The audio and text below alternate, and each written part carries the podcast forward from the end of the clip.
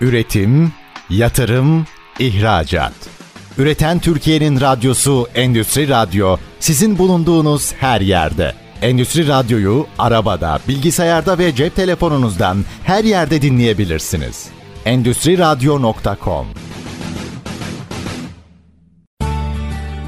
Tuğba Dedeoğlu Demir'in hazırlayıp sunduğu Lider Kadınlar programı başlıyor.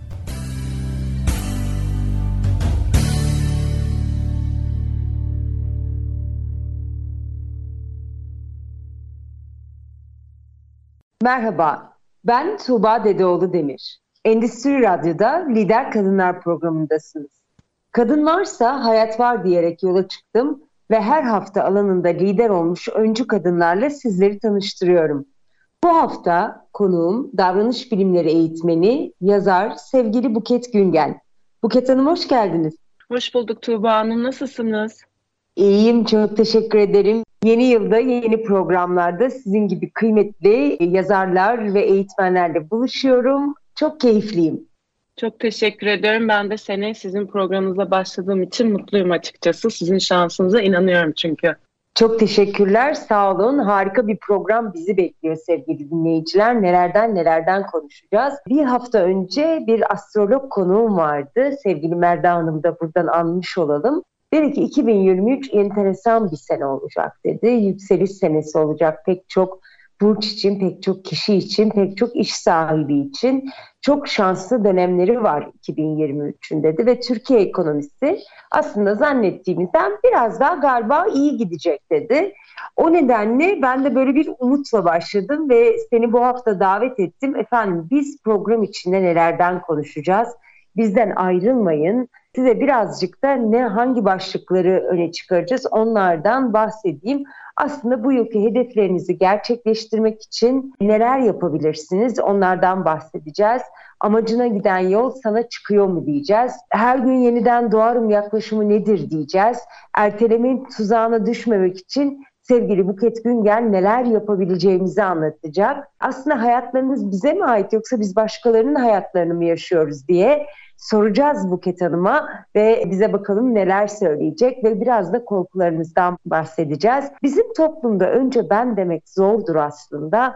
Diyeceğiz ki sevgili Buket Güngen, önce ben demek neden zor geliyor bize? Ve ilk sorumuzda başlıyorum. Amacına giden yol sana çıkıyor mu?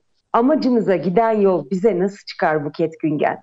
Sevgili Tuğba çok teşekkür ediyorum. Güzel bir soruyla başlamış olduk. Aslında hepimiz hedefler koyuyoruz hayatımız için. Ama burada önemli olan bu hedefler gerçekten bizimle mi ilgili? Gerçekten bu hedefe giden yol bize çıkıyor mu? Aslında soru bu sana çıkıyor mu derken hedefinin bir parçası veya hatta tamamı seninle mi ilgili?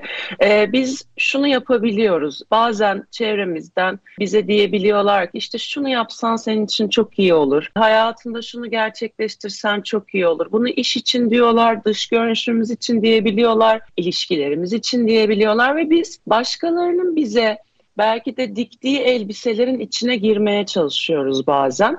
E, sonrasında da gerçekleştiği zaman bu hedefler, aslında başkalarına göre koyduğumuz hedefler o tatmini yaşayamayabiliyoruz. Hedefe ulaşmış oluyoruz. Fakat hedef bizimle ilgili olmadığı için aslında yani bizim üzerimize dikileni giydiğimiz için o tatmin duygusunu yaşayamıyoruz ve hedef aslında bize çıkmış olmuyor. Yani amacımıza giden yol bize çıkmış olmuyor. Şöyle bir örnekle anlatabilirim bunu. Örneğin işte İstanbul'dayız mesela ee, bir Ankara'ya gitme yolunu düşünelim, bir de İzmir'e gitme yolunu düşünelim. Biz Ankara'ya geliyoruz mesela. Sonra da diyoruz ki ben ama hep İzmir'e gitmek istemiştim. Peki neden İzmir'e gitmedin diye sorduğumuzda da e ne bileyim Ankara'nın daha iyi olduğunu söylediler gibi bir somut bir örnekle anlatabilirim. Yani bizim kendimize göre mi bu hedefler oluşturuluyor yoksa başkalarının bize söylediği hedefleri mi gerçekleştiriyoruz ve hedef için doğru kişi biz miyiz? Bazen işlerimizle ilgili özellikle kariyerimizle ilgili hedefler koyabiliyoruz. Fakat şunu unutabiliyoruz. Gerçekten o iş için doğru insan ben miyim? şu işte şu pozisyona gelmek istiyorum, şu statüye yükselmek istiyorum veya şu işi yapmak istiyorum diyebiliyoruz. Fakat gerçekten o iş için doğru kişi biz miyiz?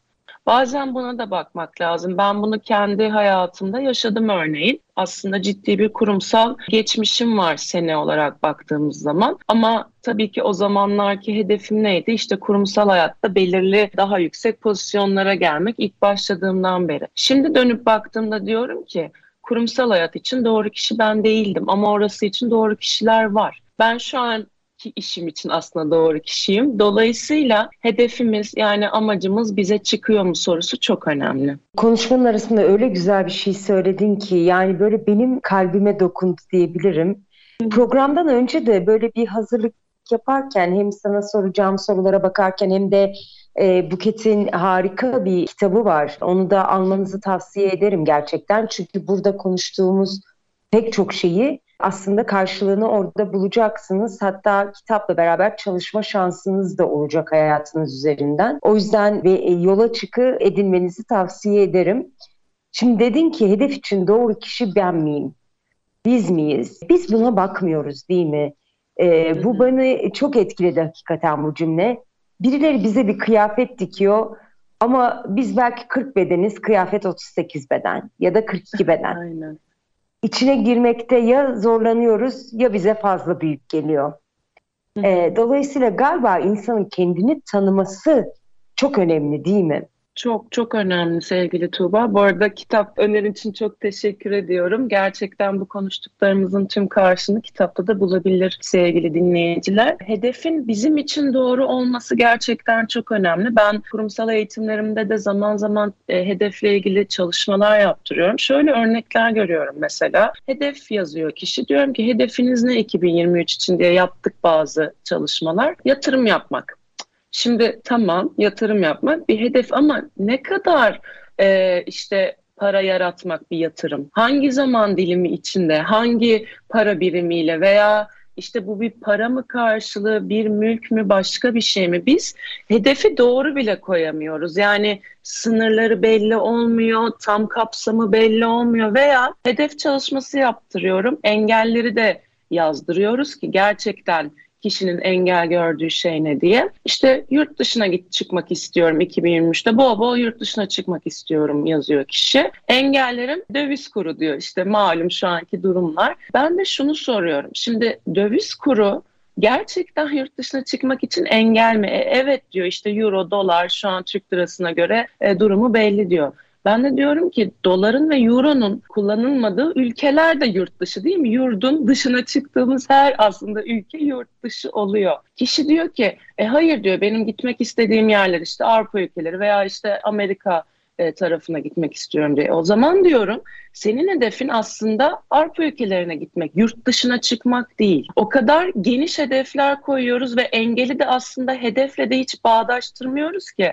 Ne hedefimiz belli oluyor ne de gerçekten engel gördüğümüz şey bizim engelimiz oluyor. Biz bunların içinde çok kayboluyoruz. Ne hedefler tam belli. Dediğin gibi senin de ya üstümüze çok bol elbiseler yok ya da çok dar elbiseler ve sonra diyoruz ki ben bunu giyemem ki. Neden? Giyemem işte kumaşı kötü. Hayır kumaşının kötü olmasıyla ilgisi yok aslında. Bedenle ilgisi var gibi. Biz bunları bile doğru oturtamadığımız zaman sonra da işte ben hayatımda bunu istiyorum ama gerçekleştiremiyorum. Şu bir türlü olmuyor diye şikayet eden insanlara dönüşüyoruz. Ama önce dönüp bakmamız gereken şu. Ben gerçekten yolumu net belirledim mi? Ve yolu ben mi belirledim? Benim yolum mu bu? Bu çok önemli. Şimdi seninle daha tabii her konumuzla sevgili dinleyiciler tabii ki bir ön görüşme yapıyoruz ve diyoruz ki bu hafta nelerden konuşalım, seninle birlikte neler yapalım diye. Burada konuştuğumuz konulardan bir tanesi de her gün yeniden doğarım yaklaşımıydı. Şimdi bu yaklaşımı soracağım sevgili Buket'e ama aslında biraz da şunu sormak istiyorum. Yani biraz da yaşını başına almış. Artık hayatta da ya ben bunu yapabilir miyim? Artık bizden yaş da geçti. İstediği bir şeye adım atmakta yaşını engel görenler için de her gün yeniden doğarım yaklaşımı geçerli midir? Çok güzel bir soru. Teşekkür ediyorum. Tabii ki geçerli. Ben yaşa şöyle bakıyorum. Yaş bedenimizin bu dünya üzerinde geçirdiği zaman aslında. Yani bedenim Ne kadar senedir bu dünyada bununla ilgili yaş. Çünkü zihin yaşlanmaz. Zihnin yaşı yoktur. İstediğimiz zaman 5 yaşındaki halimize de gidebiliriz anılarımıza gittiğimiz zaman veya e, örneğin işte 40 yaşında biri ise 70 yaşımızı da hayal edip zihnimizde o yaşa da gidebiliyoruz. Zihnin yaşı yoktur. Zihin yaşlanmaz. Zihin her yaşa gidebilir ve beden zihin vazgeçtiği zaman beden vazgeçer. Dolayısıyla eğer ben her gün yeniden uyanıyorsam e, o sahip olduğum vakti değerlendirme şansım o gün de varsa neden adım atmak için neye göre kime göre geç olacak? Sonuçta her gün kendime yeni bir amaç bulabilirim, yeni bir hedef bulabilirim. Bu aslında birazcık bizim bakış açımızla ilgili. İşte şu kadar senedir yaşıyorum, e, yaşım şu, dolayısıyla artık yapacak bir şeyim yok. Gerçekten öyle mi? Gerçekten bu zamana kadar yapmak istediğin her şeyi yaptın mı? Tamam belki işte vücudumuzun yaşamasıyla bedenimiz biraz daha yavaşlayabiliyor.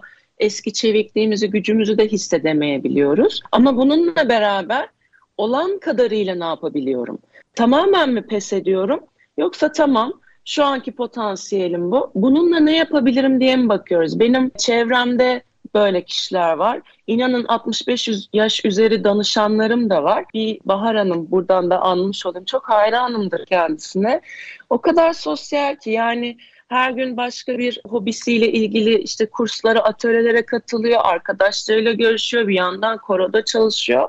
Ve diyorum ki yani enerjinize harikayım, hepsine yetişiyorsunuz. E diyor, e, bugüne kadar diyor çalıştım, şimdi diyor e, çalışmanın dışında istediğim, sevdiğim şeylere vakit ayırıyorum. Ne yapacağım ki diyor, evde mi oturacağım diyor. Benim diyor kocaman bir zamanım var. Tabii ki sevdiğim, istediğim şeylerle değerlendireceğim diyor.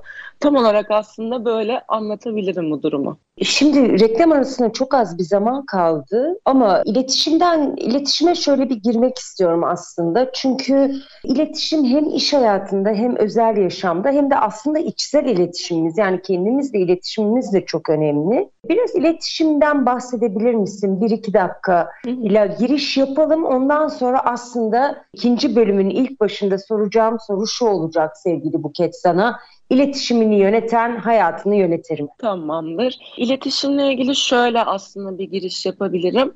Biz iletişimi biriyle konuştuğumuz zaman gerçekleştirdiğimizi zannediyoruz. İletişim hayatımızın her noktasında illa hatta biriyle yan yana bile veya işte telefonda da olmamıza gerek yok.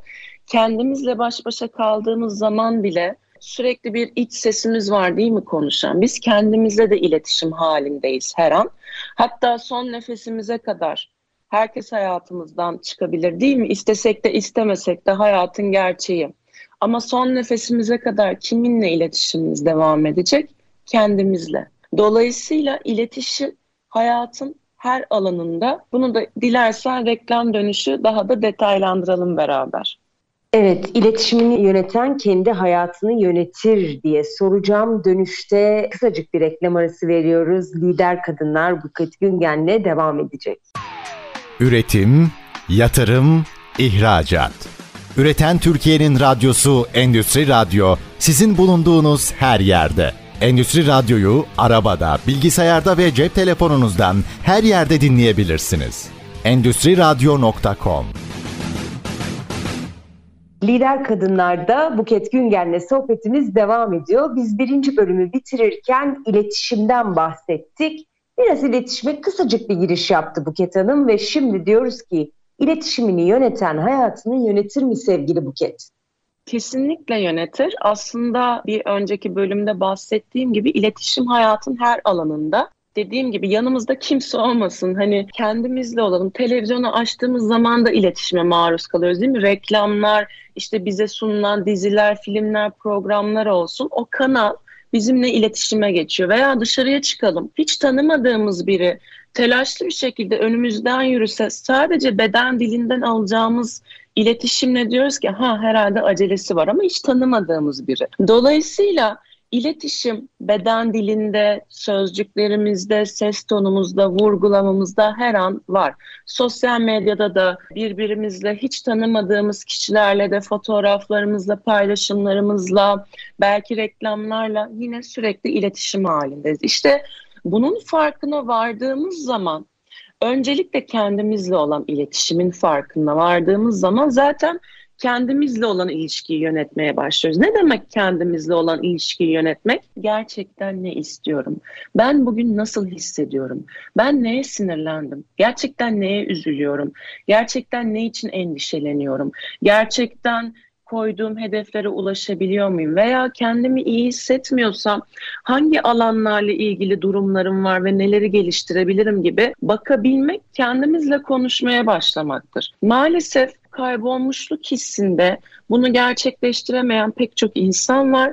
Bununla beraber kendisiyle iletişimini yönetemeyen kişiler dolayısıyla başkalarına olan aslında söylemlerine bu mutsuzluklarını, öfkelerini, üzüntülerini yansıtabiliyorlar. Aslında kişinin kavgası kendiyle ama ne yapıyor? Başkalarıyla kavga ediyor. Öfkeli çıkışlar, öfkeli söylemler veya işte baskıyla konuşmalar veya yaptırımlar veya işte kimseyle iletişim kurmak istememe hali. E şimdi ben iş yaşamımda insanlarlayım. Bir noktada müşteri tarafında olabilir, ekip içinde çalışıyor olabilirim, bir yönetime raporlama yapan bir kişi olabilirim veya ben bir yazar olarak kitabımı sunduğum zaman değil mi kişilere bu kitabımı sunuyorum ve okurlarla bir iletişim halindeyim gibi gibi. Şimdi baktığınız zaman kendimden örnek vereyim. Bir okur buluşması yaşadığımız zaman bir okur bana bir soru sorduğu zaman ben o gün sinirliyim, öfkeliyim, bunu yönetemiyorum. Şimdi ben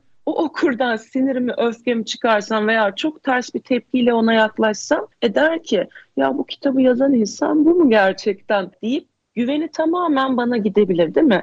Bana güveni giden biri başkasına beni nasıl yansıtacak?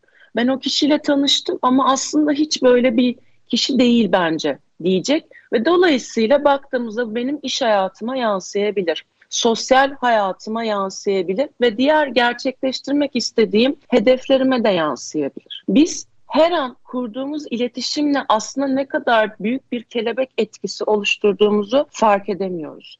Ve gerçekten hayatımı yönetmek istiyorsam iletişimi yönetebilen, yönetebilen derken dinleyen, kendini etkin ifade edebilen, duygularını, düşüncelerini karşı tarafa net olarak aktarabilen, dolayısıyla da işte hayatta ne istediğini bilebilen kişiler haline gelebiliyoruz.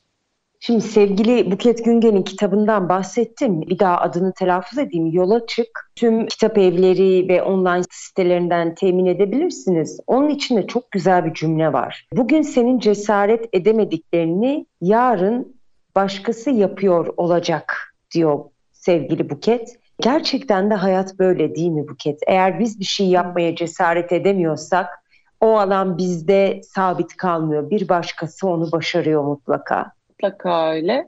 E, her zaman dinlemiyor muyuz başarı hikayelerini? Hatta şu da oluyor. Ya ben bunu düşünmüştüm. Ya bak işte benim istediğim şeyi yapmış görüyor musun? diye böyle konuşmalar da yaşıyoruz.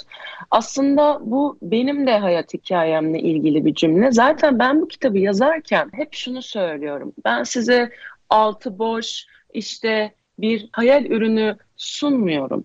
Ben önce bunları gerçekleştirdim eylemlerimle, davranışlarımla aslında yola çık dedim. Çünkü önce ben bir yola çıktım ve şimdiki amacım da bakın başka bir hayat mümkün.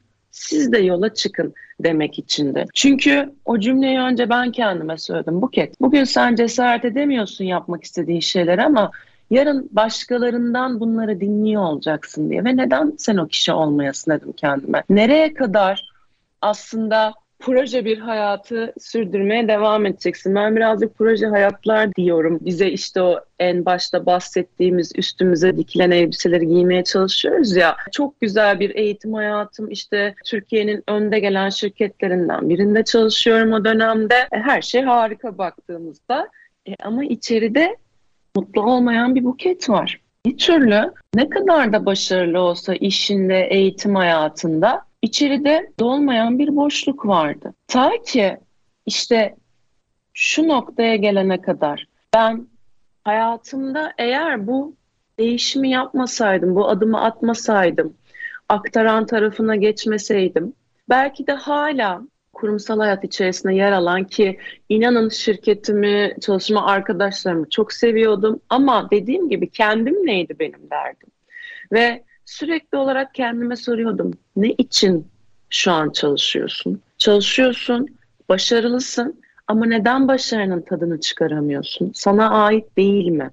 diye hep kendime sorduğumda aslında cesaret edemediğim başka bir hayatın olduğunu görüp tamam ya artık ayağımı atıyorum bu alandan dışarıya dedikten sonra evet süreçler inişli çıkışlı olabiliyor fakat bana ait. Artık bu süreç bana ait. Bana ait olanı yaşıyorum. Dolayısıyla bir adım atmak, hemen kendimizi okyanusa atalım demiyorum. Yani bir plan program olmadan hemen var olanı bırakıp yenisine geçelim gibi iddialı çıkışlar yapalım da demiyorum ki yapabiliriz. Bu da bir seçim. Bununla beraber bir adım atmak. Bugün gerçekten istediğin şey için ne yapmayı düşünüyorsun? Nasıl bir planın var? Şikayet etmeye devam mı edeceksin? Yoksa hakikaten bir şöyle kendini bir önüne alıp ya ne yapmak istiyorsun? Neye cesaret edemiyorsun? Ne seni korkutan? Önce bunları bile görmek önemli. Zihin hemen bahaneler yaratır. İşte maddi durum, sorumluluklar, zorunluluklar vesaire.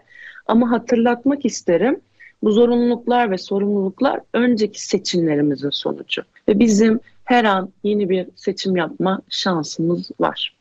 Harika anlattın. Peki bu seçimleri gerçekleştirememe ya da hedefleri gerçekleştirememenin altında bir erteleme ile ilgili bir sorun olabilir mi? Biz bir erteleme tuzağından sıyrılabilir miyiz? Bu mümkün müdür sevgili Buket? Mümkün aslında. Çünkü erteleme Neyin en yakın arkadaşı? Ben her zaman böyle söylerim. Direncin en yakın arkadaşı ertelemidir. Biz direndiğimiz şeyleri erteleriz. Yapmak istemediğimiz şeyleri erteleriz. Ama şöyle söyleyebilirim. Kişi diyebilir ki işte bir alışkanlığı olabilir ve bu der ki ben bu alışkanlığı gerçekten bırakmak istiyorum diyebilir. Ve sonucunda diyebilir ki e ben bunu yapmak istemiyor muyum? Niye erteliyorum ki? Bırakmak istiyorum bu alışkanlığı diyecektir. Aslında bunu bilinç düzeyinde söylüyoruz. E, sigara kullanımı için diyelim ki sigara sağlığa zararlı. Biliyoruz bunu bilinç düzeyinde. Maddi olarak da işte bütçemize zarar verdiğini düşünüyoruz. Ama bilinçaltı bunu bu şekilde düşünmüyor. Diyor ki onun bana kazandırdığı bir şey var diyor bakıyor. Belki o alışkanlığı kendine arkadaş olarak görüyor, keyif olarak görüyor. Dolayısıyla biz direndiğimiz şeyleri erteliyoruz. Eğer o alışkanlığımızdan ayrılmaya hazır değilsek, eğer hayatımızda yapmak istediğimiz duruma hazır değilsek, aldığımız karara zihnen, bedenen, ruhen hazır değilsek ertelemeye başlıyoruz. Burada kendimize soracağımız en önemli soru şu. Ben neye direniyorum? Gerçekten neden erteliyorumun aslında alt metni ben neye direniyorum? Neden erteliyorum? Neyin gerçekleşmesinden korkuyorum? Neden vazgeçmekten korkuyorum? Çünkü her yeni başlatacağımız konu eskiyle ilgili bir şeyden vazgeçmekle ilgili. Dolayısıyla ben tutunduğum şeyden vazgeçmekten korktuğum için de erteliyorum. Veya konfor alanımı bozan şeyleri erteliyorum. O sırada zor gelen işler olabilir, hoşlanmadığım, sevmediğim işler olabilir. Ertelerim sürekli daha kolayları yaparım. O işi sürekli sonra yaparım, yarın yaparım diye ertelediğimiz durumlar da olabiliyor. Burada da aslında sevmediğimiz şeyleri yapmakla ilgili. Sevdiğimiz şeyleri zaten bir çırpıda bitiriyoruz öyle değil mi? Eğer ki işimizle ilgili ve tamam sorumluluklarımız dahilinde çok hoşumuza gitmeyen iş bölümlerimiz de olabilir. O zaman onu nasıl keyifli hale getirebiliriz diye bakmak burada önemli. Veya sonucunu düşünmek. Bak bunu bitirdiğin zaman kendine şunu yapabilirsin, kendimizi ödüllendirebiliriz veya diğer kolay işle devam edip işte nefes alacağım diyebiliriz ve veya hakikaten bir kendimize kahve molası da yaratabiliriz. Bütün aslında alanlar için ayrı ayrı bir bakış açısıyla anlatmaya çalıştım bu erteleme durumunu. Harika. Bir iki program yapmak lazım bu ertelemeyi tek başına anlatmak kesinlikle, için. Kesinlikle, kesinlikle. Peki biz programın başında dedik ki hayatını kime göre yaşıyorsun? Hı hı. Ee, biraz bu konuyu açabilir miyiz? Çünkü son bölümde daha çok korkulara ve önce ben nasıl derize gideceğim. Son böyle bir beş dakikadayız bu bölümün. Bu hayatını kime göre yaşıyorsun sorusunu biraz açarsak neler söylersin? Ee, şöyle aslında kime göre yaşıyorsun derken herkes ilk cevabı ne diyecek? Kendime göre yaşıyorum. Tabii canım kime göre yaşayacağım diye ilk cevaplar çıkabiliyor ama öyle değil aslında. Ben bunu kitabımda da şu şekilde de aktardım bu kısmı. İç odaklı olmak veya dış odaklı olmak veya nasıl aktarabiliriz? İç referanslı olmak, dış referanslı olmak diye. Ne demek istiyorum? Eğer ben kararlarımı kendi isteklerime göre, kendi düşüncelerime göre veriyorsam ve uyguluyorsam, bir karar verirken önceliğim başkaları ne düşünür, başkaları ne söyler gibi endişeler olmuyorsa veya takdiri, onayı kendime öncelikle ben verebiliyorsam ben hayatımı kendime göre yaşıyorumdur. Ama eğer ben dış odaklı bir insansam yani bir davranışta bulunurken, bir eylemde bulunurken, bir karar alırken sürekli arka planda aklımdan şunlar geçiyorsa ne düşünürler benim hakkımda? Benim için şimdi ne söylerler? Beni yargılarlar, beni eleştirirler, kabul edilmem, kabul görmem gibi endişelerim, kaygılarım varsa, sürekli olarak yaptığım her şeyi başkalarına danışıyorsam, sence iyi olmuş mu? Sence nasıl olmuş gibi onayı hep başkalarından almaya çalışıyorsam veya kendi fikrime uzmanı olduğum konuda bile kendi fikrime güvenmeyip sürekli başkalarına fikir danışıyorsam tabii ki de bu arada fikirlerine güvendiğimiz kişilerden görüş alıyor olacağız. Bu başka bir konu. Ama ben bunu süreklilik halinde yapıyorsam burada aslında dengeyi kaçırmaktan bahsediyorum. Ben dış odaklı bir insanım. Ben başkalarının ne dediğine göre hayatımı yaşayan bir insanım. Aslında bunu e, toplum baskısı olarak da nitelendirebiliriz. İşte mahalle baskısı olarak da nitelendirebiliriz. El alem ne der? Daha küçük bir topluluk olarak baktığımızda işte mahalle yaşamı, apartman yaşamı vesaire gibi düşünelim. Herkes kendine göre düşünsün. İşte komşular ne der? Derlerse desinler değil mi bir noktada? Neden bu kadar çok başkalarının ne düşündüğüne biz önem veriyoruz? Herkesin hayatı mükemmel. Herkes hayatını çok iyi şekilde yönetiyor. Herkes oturup beni mi eleştirecek şimdi? Şunu bir sormak lazım. Beni eleştirenler ne kadar beni eleştirdiklerini gerçekleştiriyorlar? Olumlu bir şekilde. Onlar bana örnek olsunlar tamam ondan sonra desinler ki bak böyle yaparsan daha iyi olur ki bence buna bile hakkımız yok. Herkesin hayatı kendine teslim edilmiş zaten. Herkes kendi hayatından sorumlu. Ben her zaman şunu söylüyorum. Başkaları işte bize çok karışıyorsa şunu şöyle yap, böyle yaşa. işte sen nasıl yaşıyorsun, nasıl bir giyim tarzı, saçının şekli şöyle vesaire. Biz böyle çok acımasızca birbirimize eleştirilerde de bulunabiliyoruz. Şunu diyorum bazen. E madem insanlar bizim ne yapacağımızı söylüyorlar, nasıl yaşayacağımızı, nasıl düşüneceğimizi söylüyorlar. E o zaman bizim yerimize de nefes alsınlar. Madem benim hayatımı nasıl yaşayacağımı o söylüyorsa benim nefesimi de o alsın. Böyle bir şey mümkün değil değil mi? Demek ki bu nefes bize ait. Demek ki bu hayat bana ait. O zaman bana verilen en önemli iki şey ne? Veya sahip olduğumuz diyelim en önemli iki şey ne? Akıl ve özgür irade. Eğer ben aklımı sağlıklı bir şekilde kullanabiliyorsam ve bu özgür irade yani seçim şansı bana verildiyse aklımı kullanarak seçtiğim hayatı yaşamayı kendime neden sunmuyorum?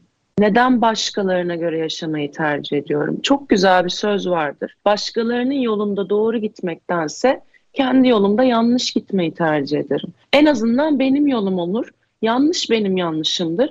Tecrübemi de zaten çıkarır. Ha derim ki bunu burada böyle yaptım, böyle yapmazsam demek ki benim için daha iyi olacak deyip o yolu da kendim için doğru hale getirmek yine benim elimde olur. Dolayısıyla işte hayatımızı kime göre yaşıyoruz sorusu çok çok önemli bir soru. Harika bir açıklamaydı. Çok teşekkür, teşekkür ediyorum. Ederim. Şimdi kısacık bir reklam arasına gidiyoruz. Sohbetimiz devam edecek.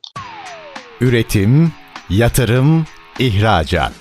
Üreten Türkiye'nin radyosu Endüstri Radyo sizin bulunduğunuz her yerde. Endüstri Radyo'yu arabada, bilgisayarda ve cep telefonunuzdan her yerde dinleyebilirsiniz. Endüstri Radyo.com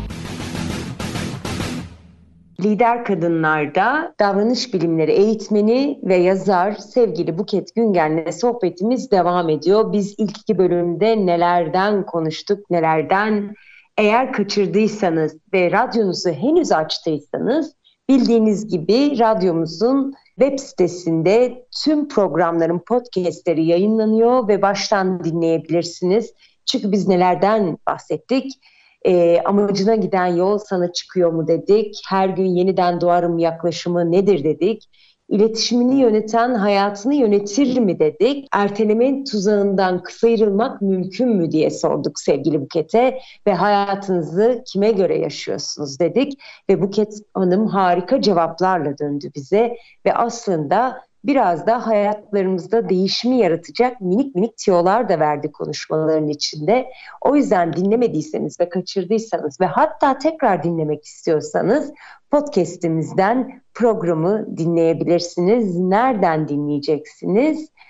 Endüstri Radyo'nun web sitesinde Lider Kadınlar programına tıkladığınızda bu programımız ve bundan önce yayınlanan tüm programlarımızın podcastlerini dinleme şansını elde edeceksiniz. Ve şimdi diyorum ki sevgili Buket, korkularımızdan özgürleşmek mümkün mü? Aslında bu da çok önemli bir soru sevgili Tuğba. Öncelikle şunu söyleyebilirim. Özgürleşmek mümkün. Bununla beraber korkuyu hayatımızdan tamamen silmek mümkün değil. Çünkü zaten bizim beynimizde korkuyu yaratan bir merkez var. Bu zaten olması gereken bir durum. Neden? Çünkü bizim bu hayattaki en önemli, daha doğrusu en temel içgüdümüz ne? Varlığımızı korumak. Eğer ben en ufacık korku duymazsam varlığımı da koruyamam. O yüzden o korku bana lazım. Ama neden lazım? Varlığımı korumak için. Bunu buraya kadar alalım. Ama ben korkularımı hiç var olmayan senaryolara göre büyütüp büyütüp buna göre kendime endişeler, kaygılar yaratıyorsam işte o zaman korkularım beni ele geçirmiş oluyor. Dikkat edelim. Korkular anın içinde yoktur aslında. Hep gelecekle ilgilidir. Ya başıma bu gelirse, ya böyle olursa, ya böyle sonuçlanırsa, ya halledemezsem, ya yapamazsam, ya başaramazsam, ya biterse, ya kaybedersem hep se, se, se, hep gelecekle ilgili. Anın içinde gerçekten bu durum yok. Zaten yaşadığımız zaman korkumuzla yüzleşmiş oluyoruz ve çoğunlukla şu oluyor ya korktuğum kadar değilmiş veya yaşadım tamam şimdi altından üstesinden geleceğim altından kalkacağım diyebiliyoruz veya daha büyük tabii ki de hepimizin yaşantılarına göre beklenmedik durumlarla karşılaşabiliyoruz. Orada da farklı süreçler yaşayabiliyoruz. Burada önemli olan şey ama korkuların bir gerçekten neyle ilgili olduğunu görmek. Ben gerçekten neden korkuyorum? Örneğin şöyle bir örnek verebilirim. Bir kişi bir ilişki içerisinde aslında mutlu olduğu bir ilişki içerisinde de değil. Ama bir türlü bu ilişkiyi sonlandırmayı tercih etmiyor. Çünkü senaryoları var. Ya işte bittiği zaman hayatıma bir daha biri girmezse, ya yalnız kalırsam, ya hayatıma yeni giren kişi şu anki ilişkimdeki gibi olmazsa veya başka korkular. İşte aslında kişinin kaybetme korkusu olduğu için o kişiden vazgeçemiyor. Yani kişinin vazgeçilmezliğiyle hiçbir ilgisi yok ilişkide bulunduğu kişinin. O bu korkuyu yaşayan kişinin derinlerde bir kaybetme korkusu varsa dolayısıyla bunu ilişkisine yansıtıyor. Ve ne kadar çok kötü davranışlar da görse, mutsuz olacağı durumlara maruz da kalsa bu ilişkiyi sonlandırmamayı seçiyor. Veya iş hayatlarında böyle. Kişi mutlu bir şekilde çalışmıyor. Yaptığı işten memnun değil, çalıştığı yerden memnun değil. Ama arka planda nasıl korkular var? İşte piyasanın da durumu belli ya iş bulamazsam, ya gittiğim yer buradan daha iyi olmazsa, e şimdi burada maaşımı da düzenli alıyorum diye mesela zihin bahaneler de üretebiliyor bir şirkette çalışıyorsak. Ya şimdi orada öyle olmazsa ne yapıyorum kendimi? Sürekli bir korku alanının içinde tutuyorum. Neden? Çünkü orası benim aslında konfor alanım. Çok ters geliyor olabilir. Nasıl korkularımın olduğu yer benim konfor alanım diye. İşte ne kadar çok memnun da mutlu da olmasam o istemeden sürdürdüğüm ilişkim, o istemeden sürdürdüğüm işim benim bildiğim alanım olduğu için güvendeyim.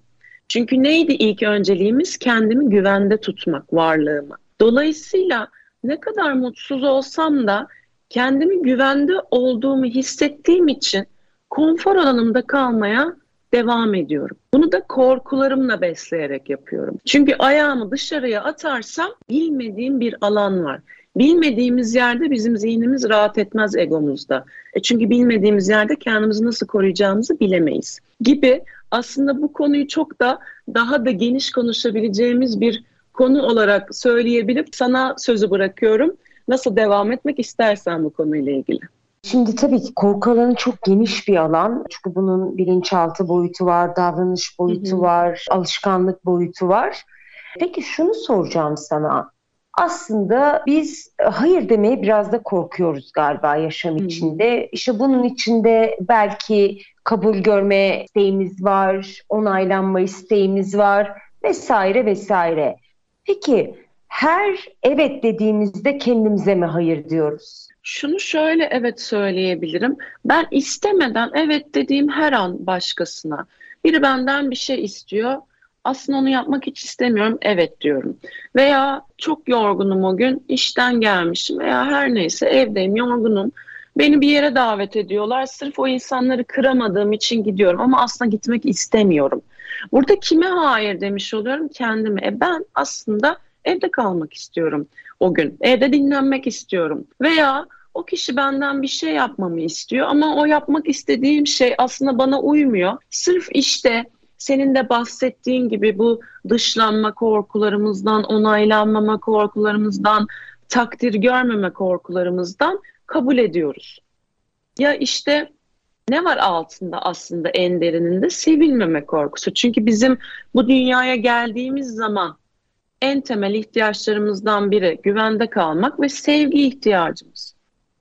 O sevgiyi hissetmek için hayatımızın her alanında kendimize böyle e, aslında hayırdan oluşturamadığımız, kendimizi kısıtladığımız alanlar oluşturmuş oluyoruz. Hayır demeyi öğrenmek gerekiyor. Burada tabii ki de ilişkilerimizi bozmaktan bahsetmiyorum. Sonuçta iletişimin ne kadar önemli olduğunu konuştuk. Ama burada gerçekten zaten karşımızda e, bunu sosyal ve özel yaşamlarımız için düşünelim. Gerçekten zaten bize değer veren, bizi seven insanlar varsa karşımızda bir konuyu açıklayıp ya ben bunu bu şekilde yapmak istemiyorum veya bugün oraya gelmek istemiyorum, bugün şöyle yapmak istiyorum diye kendimizi açıkladığımız zaman zaten bizi anlayacaklardır.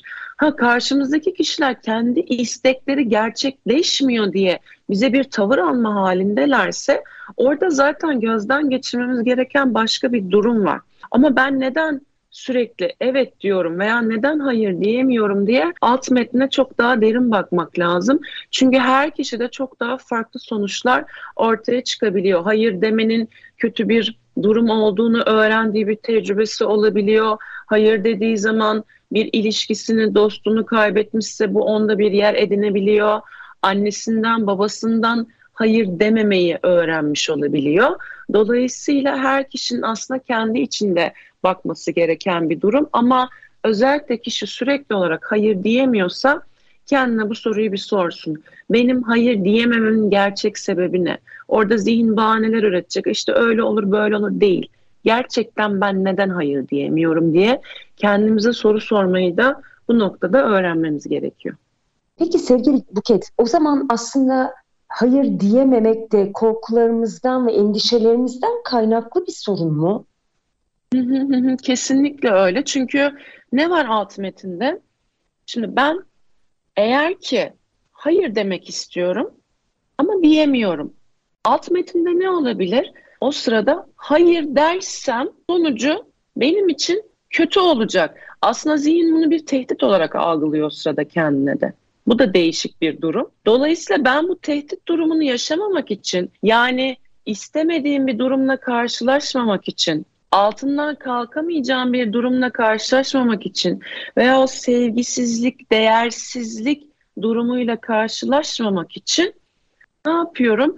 Aman hayır demeyeyim ki başıma iş açmayayım diye bakıyor zihin. Tabii ki de biz bunları duymuyoruz o sırada ama bilinçaltı, zihin ve ego bu şekilde çalışarak kendi hemen güvenli bir tarafa alıyor ve diyor ki evet de evet de eğer hayır dersen canını sıkacak şeyler olacak. Gerçekten böyle mi peki? Asıl ben istemeden evet dediğim her an kendi canımı zaten sıkıyorum. Zaten zorla bir şeyleri yapıyorum. Zaten kendimle kavga eden bir insana dönüşmeye başlıyorum. Çünkü kendi isteklerimi yapmıyorum. E ben başkalarına evet diyorum, kendime hayır diyorum. Bana kim evet diyecek? Bu noktayı hep kaçırıyoruz. Şimdi seni dinlerken şunu duyuyorum sevgili Buket. Aslında galiba e, yaşamda kendimize çok vakit ayırmak gerekiyor. Hmm. Kendimizi tanımak için, e, korkularımızı, endişelerimizi, kaygılarımızı fark etmek için ve ne istediğimizi, nereye varmak istediğimizi belirlemek için en büyük vakti kendimize ayırmak gerekiyor diye duyuyorum. Peki önce ben demek zor geliyor anladığım kadarıyla ama neden zor geliyor önce ben demek? Bu da işte tam da bütün konulara bağlayabileceğimiz çok güzel bir soru. Neden zor geliyor? Yine bütün bu işte sevilmeme, değer görmeme, takdir görmeme, ilgi görmeme gibi korkularımızdan önce ben diyemeyen insanlar haline geliyoruz. Bu hayır diyememeleri de üstüne koyduğumuz zaman Şimdi önce ben demek dediğim zaman bile bazı kişilerde ciddi bir rahatsız olma hali oluyor. Ne demek ben demek? Bencillik. Bizim toplumumuzda kendini düşünmek bencillik kavramıyla eşleştiriliyor. Ben burada şundan bahsetmiyorum. Hiç kimsenin yararını gözetmeyelim. Sadece kendi istediğimize göre yaşayalım. Kimsenin ne düşündüğünü, ne hissettiğini düşünmeden davranışlarımızda bulunalım gibi söylemlerden bahsetmiyorum. Ama önce şunu görmek lazım senin de söylediğin gibi. Bana ait bu hayat benim korkularım, benim kaygılarım, ben daha kendim bile tanımadan başkalarını tanımaya çalışıp onlara göre yaşamımı kurmaya çalışıyorum. Ama önce ben ne istiyorum? Hepimizin hayatının bir merkezi var. Şimdi bu merkezde doğal olarak benim hayatımsa kimin olması gerekiyor? Benim olmam gerekiyor. Diğer insanları ama veya işimi veya konu neyse ben o merkezin ortasına koyduğum zaman ne oluyor bir süre sonra? O merkeze koyduğum şeyin etrafında dönmeye başlıyorum. Mesela bir kişiyi hayatımın merkezine koyuyorum. O nasıl isterse öyle yaşıyorum. O nasıl isterse öyle davranıyorum. O nasıl isterse öyle konuşuyorum. Veya hayatımın merkezine işimi koyuyorum. İşimi koyduğum için iş her zaman ön planda geliyor. Bu sefer ne aileme ne dostlarıma ne de kendime hatta vakit ayırmıyorum. Bir süre sonra ne oluyor? Bütün ilişkilerimi bozmaya başladığım zaman e, iş de beni bir yere kadar doyurabildiği için bu sefer yine mutsuz ve çatışan bir insan haline dönüşüyorum. Ben kendimi merkeze koymadığım her an bir de şunu da diyoruz. Bak ben sizin için ne fedakarlıklarda bulunuyorum, ne özverilerde bulunuyorum, ne emekler harcıyorum. E ama biz tercih ediyoruz bunu. Zaten alan kişi bana daha fazla verme demez ki. Almaya devam eder. Onun lehine olan bir durum varsa zaten bunu almaya devam eder. Biz fedakarlık kelimesine bile işte daha derinden bakmalıyız öyle değil mi? Bir taraf feda ediyor, bir taraf kar ediyor. Adı da fedakarlık oluyor. Şimdi sürekli bir verme durumu varsa kendimden ya işte o iyi olsun, onlar iyi olsun, onlar rahat etsin, onlar mutlu olsun. Ben iyi olmasam da olur. E, ama bu hayat benim hayatım. Ben var olduğum için zaten onlar benim hayatımda varlar. Tabii ki de onların varlığı bu hayatta var. Bu ayrı bir konu. Ama benim hayatımda olma sebepleri ben olduğum için. Dolayısıyla onlara bu anlamı yükleyen de benim. O yüzden işte bunu görebilmek çok önemli. Önce ben diyebildiğim zaman kendiyle barışan, kendini sevebilen bir insan olmaya başladığım için sevgi arayışımı dışarıdan aramayı bırakıp artık işte e, hayır diyemiyorum gibi cümleler de hayatımızdan çıkmaya başlıyor. Valla gene tadı damağımda kalan bir program oldu ama programın sonuna doğru geldik. Sevgili Buket, dinleyicilerimiz sana nasıl ulaşabilirler? Sevgili Tuba çok teşekkür ediyorum. Bana Instagram üzerinden Buket Güngen adresinden ulaşabilirler. LinkedIn'de aynı şekilde Buket Güngen e, yine hesabından ulaşabilirler. Kitabımı alıp benimle o şekilde de iletişime de geçebilirler. Neler anlatmak istedim onlara diye. Bu sosyal medya mecralarından bana ulaşabilirler şu anda. Harika. Evet, Buket Güngen'in kitabının adı Yola Çık. Tüm online satış sitelerinden ve kitap evlerinden temin edebilirsiniz. Burada konuştuğumuz bütün konularda içinde çok daha detaylı bilgiler var. Çok keyifli bir kitap ve aslında kendinize yapacağınız bir yolculuk. Kendiniz için yapacağınız harika bir yatırım olacak. Buket tekrar çok teşekkür ediyorum bu güzel sohbeti gerçekleştirdiğimiz için bu hafta ve inşallah yeni programlarda buluşmak dileğiyle diyorum. Ben çok teşekkür ederim sevgili Tuğba. Gerçekten çok keyifli bir program oldu. Harika sorularla. Umarım dinleyen herkese katkısı olur. Tekrar misafirperverliğin içine çok teşekkür ediyorum. Ben teşekkür ederim. Bir Lider Kadınlar programının da sonuna geldik. Önümüzdeki hafta buluşmak dileğiyle sevgiyle kalın, hoşçakalın.